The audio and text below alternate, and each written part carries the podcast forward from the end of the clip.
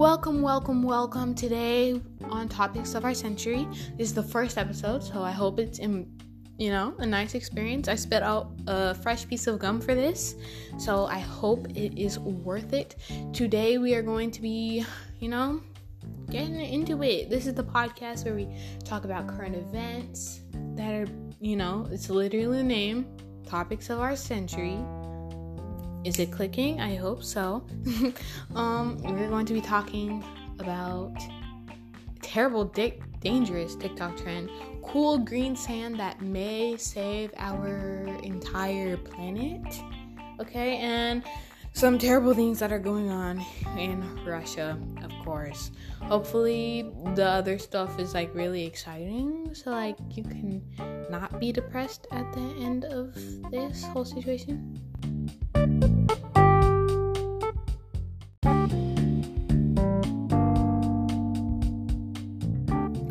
Alright, I just want to make it clear, quick disclaimer. Anybody who I will be talking about in today's articles, I did not write these articles. These are real articles. Um, CVS magazine. CVS, CVS. We're not at Walgreens, girl. Okay. Um,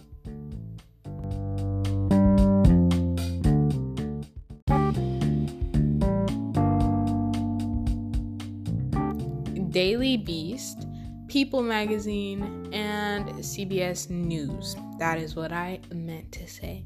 Um, I will be giving credit to all the writers of the articles in the, um, you know, the articles that I reference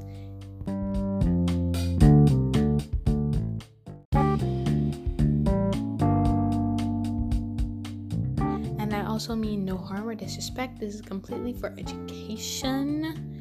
Education. We're a scholar, okay? Alright. I feel like that's it.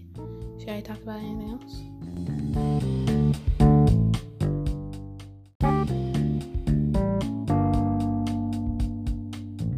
Yeah, I have nothing else to say except how bitter I was about my um, piece of gum. That was fresh. But we can get over it. Alright, let's get into it. Alright, not only is this going to be interesting because it is the first episode of this entire podcast, which hopefully I can regularly do because I actually need this for grade. But this is going to be interesting because I want to get more into learning about current events.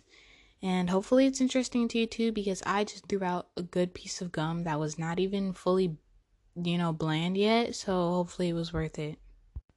I am your host, Mikael, and today we are going to be first talking about reversing climate change, which seems to be a hole that we cannot dig ourselves out from.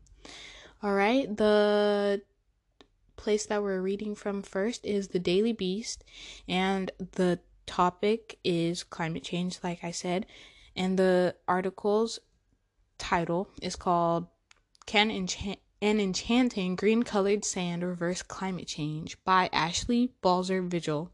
And it was made yesterday at 12 p.m., which was the hmm, 21st of March 2022. So it was pretty recent.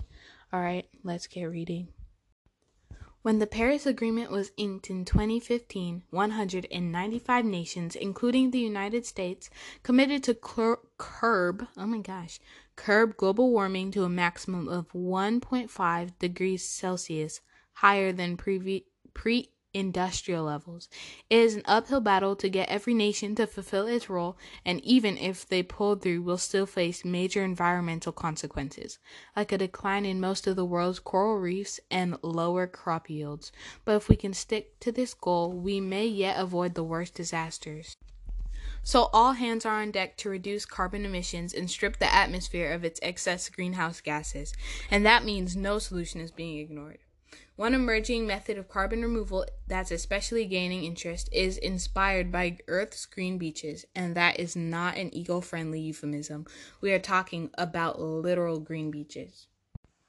More specifically, we're talking about harnessing the carbon capturing power of the green colored olivine crystals. Olivine is one of the most Im- common minerals on Earth. It absorbs carbon dioxide through a chemical reaction similar to the rusting of iron metals, except that instead of iron plus water plus oxygen equals rust, the reaction goes olivine plus carbon dioxide plus water equals silicate plus carbon dioxide plus carbonate plus maxim mags oh, what in the world? Magnesium ions that makes olivine a natural air purifier sucking carbon dioxide out of the sky and ocean and locking it up in harmless products that can form things like coral reefs. There are over a trillion tons of olivine available found largely in the earth's mantle. Volcanic eruptions bring it to the surface and these green crystals can help form some of natural green beaches. There are, in fact, four such beaches in the world, found in Hawaii, Ecuador, Guam, and Norway. And obviously, because this is not YouTube, this is a podcast, you can't exactly see. I really recommend you check out The Daily Beast and check out this. oh, yeah. I really recommend you check out this specific, uh, this specific um, article because it has a very good diagram and I may not be explaining it exactly and I really want you to understand this. I'm not a science teacher, but yeah, there is a great diagram that links all of this stuff together. It's very easy to understand, so check that out. In these locations, olivine is helping counter climate change, albeit slowly on geological timescales. Some scientists think that we may be able to dramatically scale up this natural process as carbon capture solution called enhanced mineral weathering. An organization called Project Vesta aims to prove it outright, with a plan to deploy olivine sands in the water along one beach in northern Caribbean and determine how effectively the olivine captures carbon. Research has shown that this method works best when olivine particles are small and kept in motion. The natural wave action on the coast can churn the olivine sand and grind it into even smaller bits, which should maximize how much the carbon dioxide the process can remove. Preliminary studies suggest this method could help make serious dent in our carbon emissions. According to our analysis, we could remove a billion tons of carbon dioxide using less than 0.25% of the wor- world's coastal waters. Project Vesta CEO Tom Green told the Daily Beast that would be an enormous contribution toward our climate goals, far larger than any other carbon dioxide removal solution currently available. The benefits wouldn't stop there. When enhanced weathering occurs in coastal waters, it can also reduce ocean acidification. The ocean has been absorbing most of the excess heat trapped by greenhouse gases, reducing it by 93% in the last 50 years.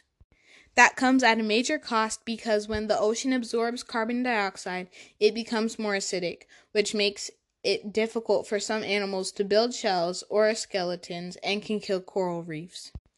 The effects ripple throughout these organisms' ecosystems. If Project Vesta collects data showing that enhanced weathering helps deacidify the ocean, then scaling up the process could protect an entire species of marine animals, including the fish and shellfish that sustain so much of the world's food supply, and preserve coral reefs that act as storm breakers to protect coastal coastal infrastructure, all while countering human carbon emissions that are harming terrestrial environments also. Project Vesta's calculations propose collecting a billion tons of naturally made olivine sand every year and distributing it over 28,000 miles of coastline.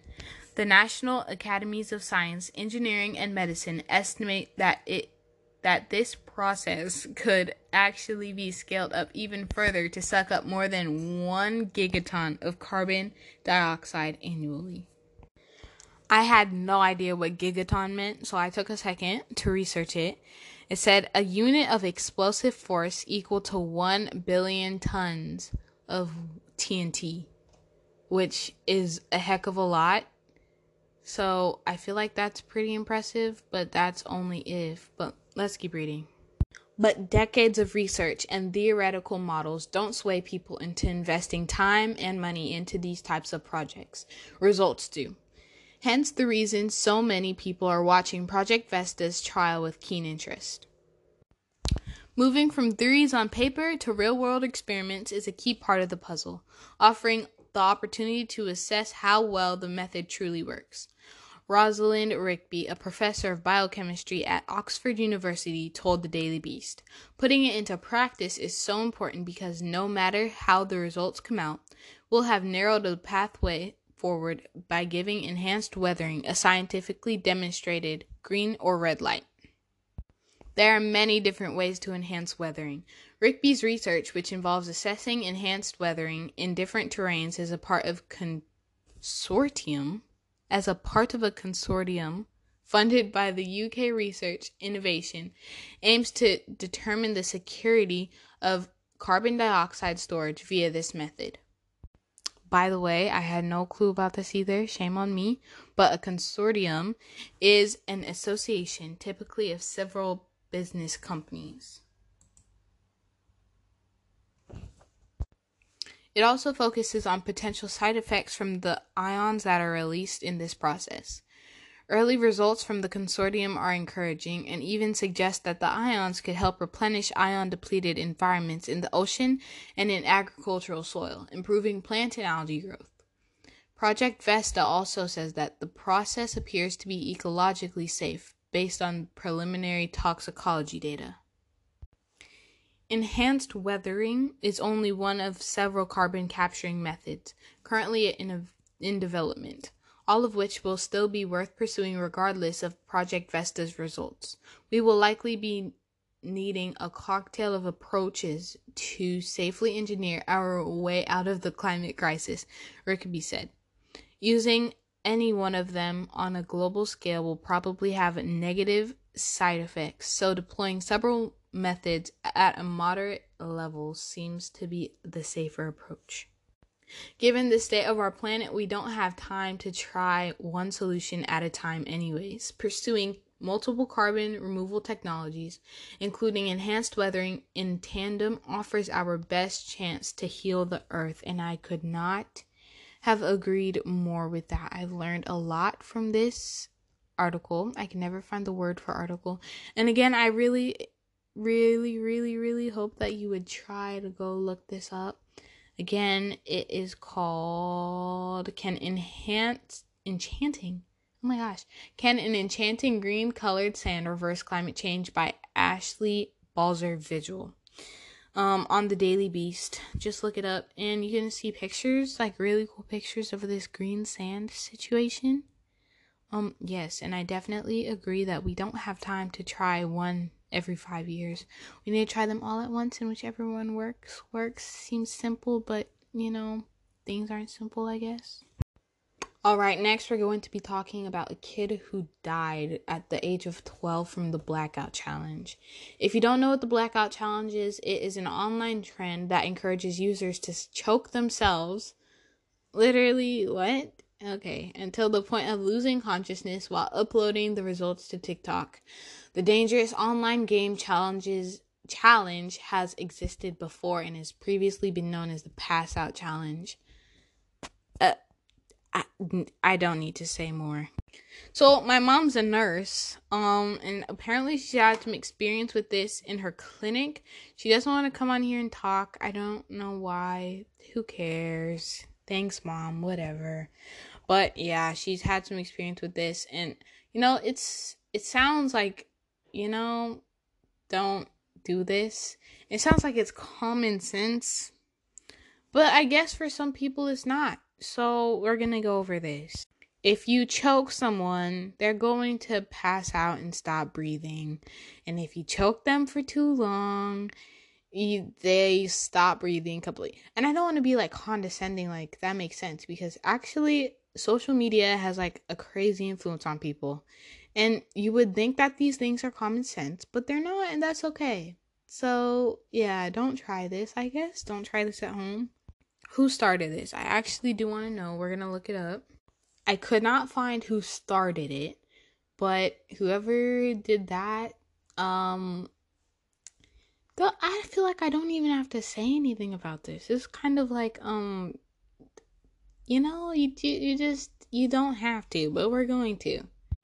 All right, the information from this is taken from People magazine and the title of it is called Dan Dad Dan Dad warns parents after son of 12 dies from blackout challenge and he says check out your kids phones. All right. Colorado father Halesius, I'm sorry if I mispronounce his name, Zerinahan. You you can read it for yourself. Go there and then maybe you can tell me how to pronounce it properly. Anyways, he is speaking out about his son Joshua's death in the hopes that other parents can stop internet trends like the blackout challenge from harming their children. Check out their fun. Uh, ooh, how did that stroke taste like chicken? Check out their phones. Zerihun, for the age of 46, tells People magazine in this week's issue. It's not about privacy. This is their lives which I I very much understand. You want to have your privacy, you know. Mom, it's my phone. Stop. Ch-. But mm, this is important. Anyways, he goes on to say that his nightmare began on the 22nd of March 2021, which is exactly today's date. This is literally today's date, but last year. That is so crazy. What a coincidence. Anyways, when his son Caleb went searching for his bro- twin brother Joshua at the age of 12 in the family's Aurora home. Caleb found Joshua laying on the floor with a shoelace wrapped tightly around his neck. Tragically, Joshua ended up spending 19 days on life support before he was pronounced dead on April 10th. Zerihun says, We prayed so hard for him to wake up. Um, his father also owns uh this is not what he said, but he Zerihun, the dude's father, the dude, his name is Joshua.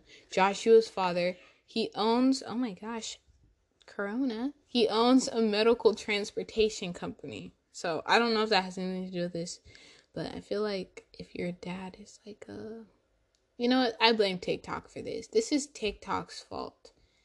I don't know who lets these TikTok trends be trends, but they need to kind of monitor. But again, they don't monitor anything, so it's not like we didn't know this would happen.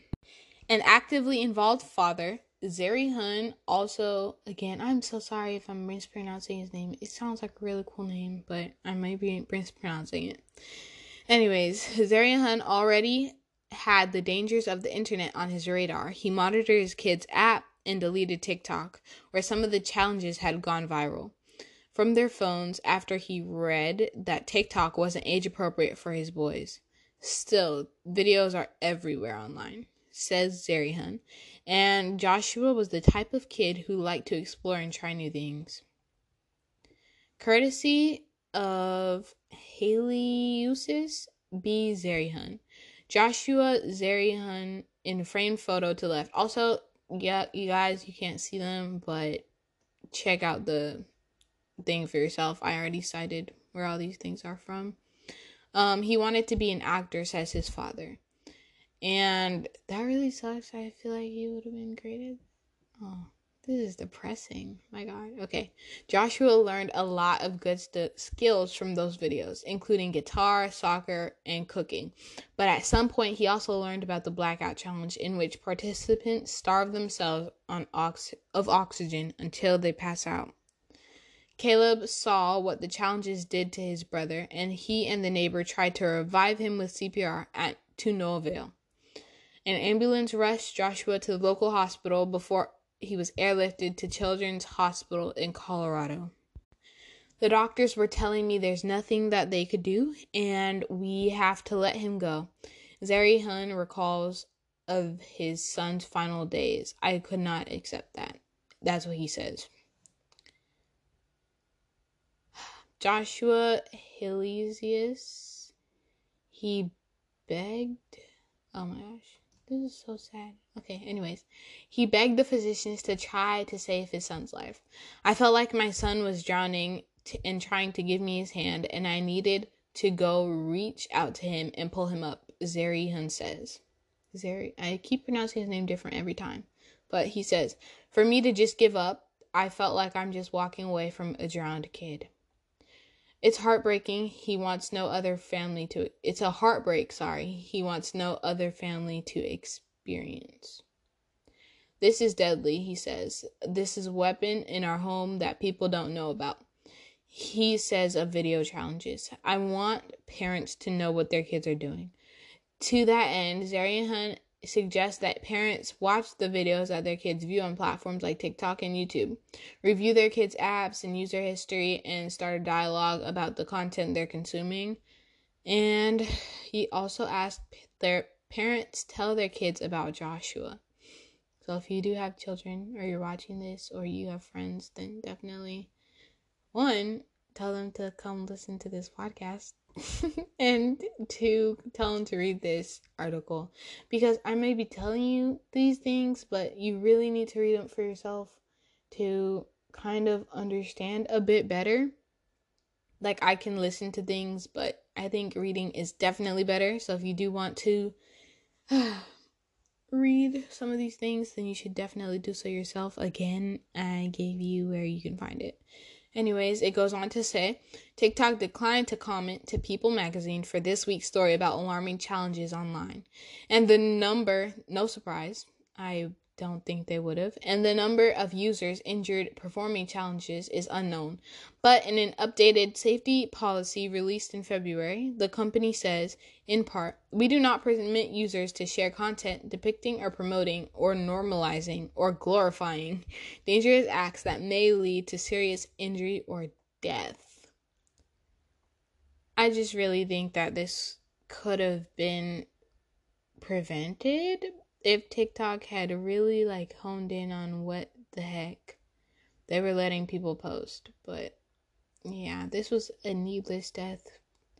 I don't even think I have to say this, but don't tie things around your neck. Don't do stuff like this. And that sucks. That's really depressing. But, anyways, let's be happy again.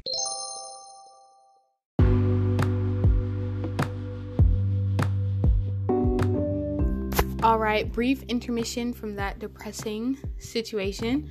We're going to look at fun facts and trivia. All right, I've already heard this, but we're going to say it again just in case you didn't know. it is impossible for people, for most people, to lick their own elbow. Um, I don't know who, why you would need to try this, um, what reason you would have to lick your elbow or who tried it and who could lick their elbow. I don't know. I I don't know. You should try it right now. I bet you're trying it. Okay, anyways, a crocodile cannot stick out its tongue. A shrimp's heart is in its head. Okay, that's huh. Okay. And it's physically impossible for pigs to look up into the sky. Okay. Wow. Oh, okay. Also, American flags left on the moon will eventually get bleached white by the sun. And while they're hibernating, bears do not urinate. Their bodies convert waste into protein. And gummy bears were originally called dancing bears. I low key like dancing bears better. And I don't even like gummy bears unpopular opinion, I don't like gummy bears. They're kind of gross. They kind of make my teeth hurt. They're very overhyped for no reason. Actually, the clear ones are good. You know what I did today? I put cotton candy around a hot Cheeto and it tastes. I don't know why I decided to do this, but it was really good. You should definitely try it. All right, let's get back on track because I'm going at nowhere. Literally nowhere. All right, and finally, the very last article we're going to look at today is on CBS News, and the title of it is Journalists Reportedly Kidnapped and Tortured by Russian Troops in Ukraine. We all know what's going on in Russia and in Ukraine with that situation, and that really sucks. But Oh my gosh, I'm looking at like dogs eating like out of spoons right now and babies. Uh, okay. Hopefully that can get me through this and it could not be so depressing. All right, let's go. uh, in London, a local journalist working for a French radio station in Ukraine was kidnapped and tortured by Russian soldiers. Soldiers, not sh- no, no bones. Okay, by Russian soldiers earlier this month, according to the nonprofit group Reporters Without Borders. Nikita, 32, whose name has been changed for his security, was held for nine days and subjected to electric shocks, beating with an iron bar, and mock execution, he told the group. Nikita has been given chilling testimony that confirms. Sorry, I don't. Oh my gosh, I just don't know what happened. Okay, rewind. Nikita has been given a chilling testimony that confirms the intensity of the war, war crimes perpetuated by the Russian army against journalists. The Secretary General the Secretary General, oh my gosh. We're back. We're going to start over. Nikita has given us a chilling testimony that confirms the intensity of the war crimes perpetuated by the Russian army against journalists. The Secretary General the Secretary General, not Journal, of Reporters Without Borders, Christophe Deloire, again mispronouncing the name, probably, I am sorry, go look the article up for yourself, said in a statement, passing his testimony on to the ICC, or the International Crime, Criminal Court. Prosecutor is the least we can do for this out- courageous young fixer. In March, Nikita told RSF or Reporters Without Borders. He was on assignment with his team when he learned the road with his family's village was clear. He decided to evacuate them, so after he was done with work, he borrowed his team's car, which was clearly marked press, and began to drive. On his way into the hometown, however, he was ambushed. Multiple rounds were fired at his car. He crashed into a tree and, shouting that he was a, a, uh, a civilian, pulled himself from the wrecked vehicle. Nikita told RSF or Reporters Without Borders, which I, why is that called RSF? That would be RWF. I don't know. Who cares? off track. Anyways, he told RSF that he was surrounded by soldiers who searched him and beat him. He thought the Russian forces believed he was really a Ukrainian soldier acting as a scout. According to his account, which CBS News cannot independently verify, the soldiers brought Nikita to a nearby building and searched his phone, where they found information related to his work as a journalist, including a map routes and text about bulletproof vests that made them more suspicious. They beat him with rifle butts, breaking his teeth, and mock executed him in a ditch by a dead dog, firing a shot that grazed his head, he told the nonprofit group. The soldiers brought Nikita to a camp, tied him to a tree, took off his shoes, beat him repeatedly. He w- said he lost consciousness multiple times before move before being moved to another location and interrogated, with one soldier giving him electric shocks. He said there were other civilian prisoners around him who were also tortured. The Russian forces put him and the other prisoners into a basement full of water and left them there for two days. Then they were moved to another house where they were joined by an imprisoned former civil servant. If you don't take him, we'll shoot him on the spot. The shoulders, the soldiers, uh, reportedly told the civilians in the vehicle. A number of journalists have been injured, taken captive, or killed while working in Ukraine. This month, award winning American documentary filmmaker Brent Renaud was killed, and his colleague, photojournalist Juan Arredondo, was injured. Sorry if I mispronounced that. Two Fox News journalists, longtime cameraman Pierre Zakrzewski, and local producer uh, Olosandra Sandra Oh, that's a name. That's a beautiful name, but I can't pronounce it. Reporters Without Borders has filed two separate complaints with the International Crime Court pertaining to the war in Ukraine.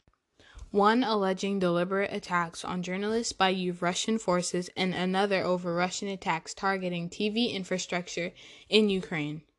I don't think I have too much to say on this, but let's just give a little quick prayer to the people in Ukraine.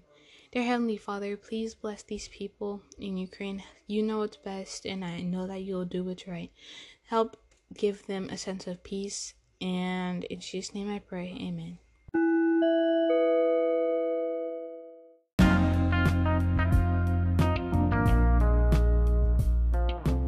The word of today is henchman.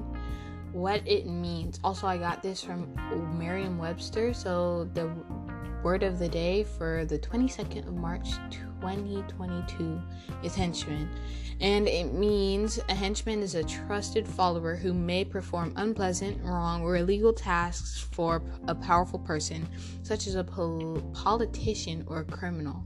The play and an example of how to use this is a play opens with the main character, Gangster, on stage surrounded by his henchmen.